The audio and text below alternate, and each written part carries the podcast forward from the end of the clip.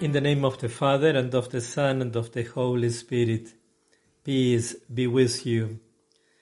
We celebrate today the feast of Saint Joseph, and I would like us to pray with the words sent to us by Pope Francis for this special year dedicated to Saint Joseph.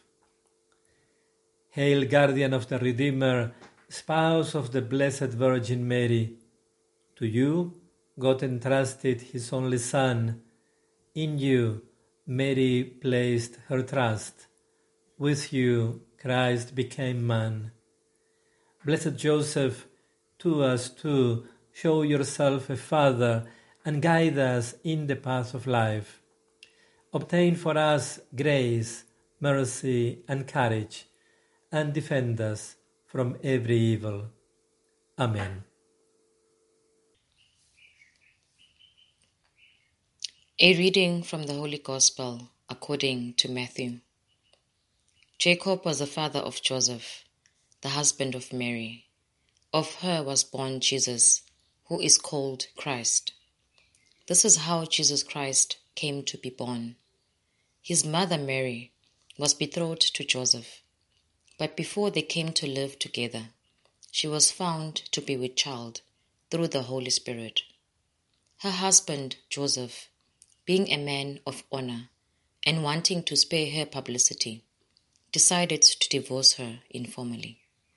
He had made up his mind to do this when the angel of the Lord appeared to him in a dream and said, Joseph, son of David, do not be afraid to take Mary home as your wife, because she has conceived what is in her by the Holy Spirit.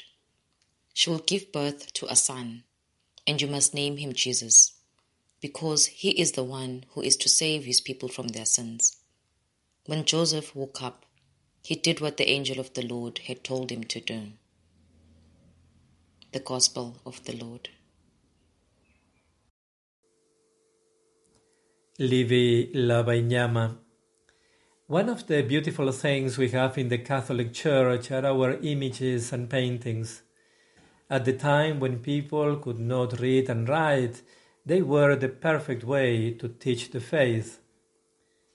They still are, and I wished we would use them more and more, because, as it is said, every picture tells a story.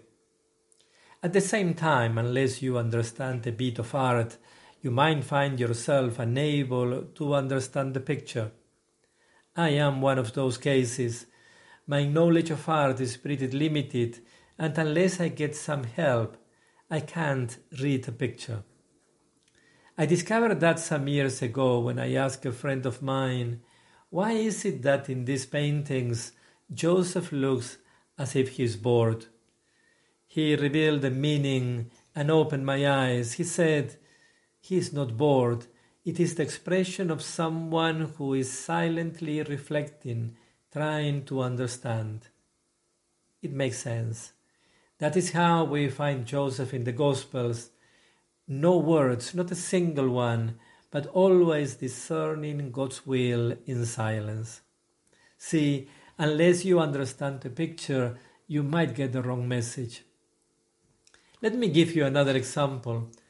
I asked someone this week, How do you imagine Joseph? Do you imagine him being young or old? The answer was clear and precise old. I expected that. Up to not long ago, most of the paintings of St. Joseph I came to know presented him as an old man. It is only in the last few years that I see him being painted much younger.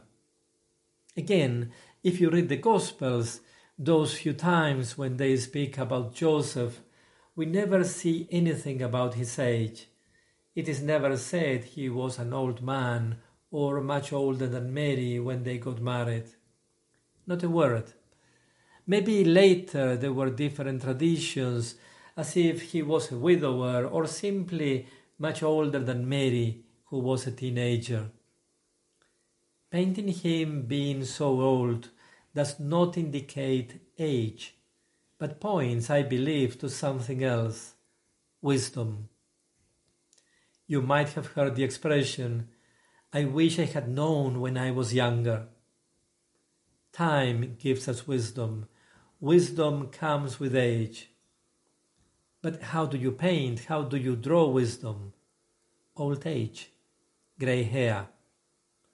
Pope Francis always cries about the way elderly people are being treated in some societies because they are a source of wisdom that our societies risk losing.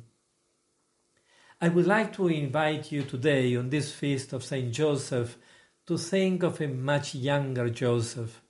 I would like you to think of Mary and Joseph as a young couple struggling with what any other couple struggles and more. I would like our young boys and men to see in Joseph an example to follow. I would like them to see Joseph not as a model of what they are called to be when they will be old, but someone who can understand them today as they discern how to build a family and with whom. I would like to invite you, young men, to imagine yourself being Joseph, having to trust the woman you love and you plan to marry when she comes to tell you something that you struggle to understand or believe. I would like to invite you to imagine yourselves being Joseph facing the difficulties of any family. You might not be afraid of your child being killed by the authorities, but you could find yourself having to consider moving to another country in order to support financially your family. I would like to invite you to imagine yourselves being Joseph, discerning constantly God's will, God's loving will for you and for your family, so that whenever you need to take a decision together with your wife or your girlfriend, you are both sure it is what God wants for you. I would like to invite you, young men, but also all of you, to ask Joseph on, for his intercession, for the gift of faith, a faith that puts all our trust in God, for the gift of wisdom at a time when we need to take decisions we never had to take before. Let us again pray for Joseph's intercession. Remember, O most pure spouse of the Blessed Virgin Mary, my great protector, Saint Joseph, that no one ever had recourse to your protection or implored your aid without obtaining relief. Confiding therefore in your goodness, I come before you. Do not turn down my petitions, foster father of the Redeemer, but graciously receive them. Amen. Saint Joseph, pray for us. And may Almighty God bless you, the Father, the Son, the Holy Spirit.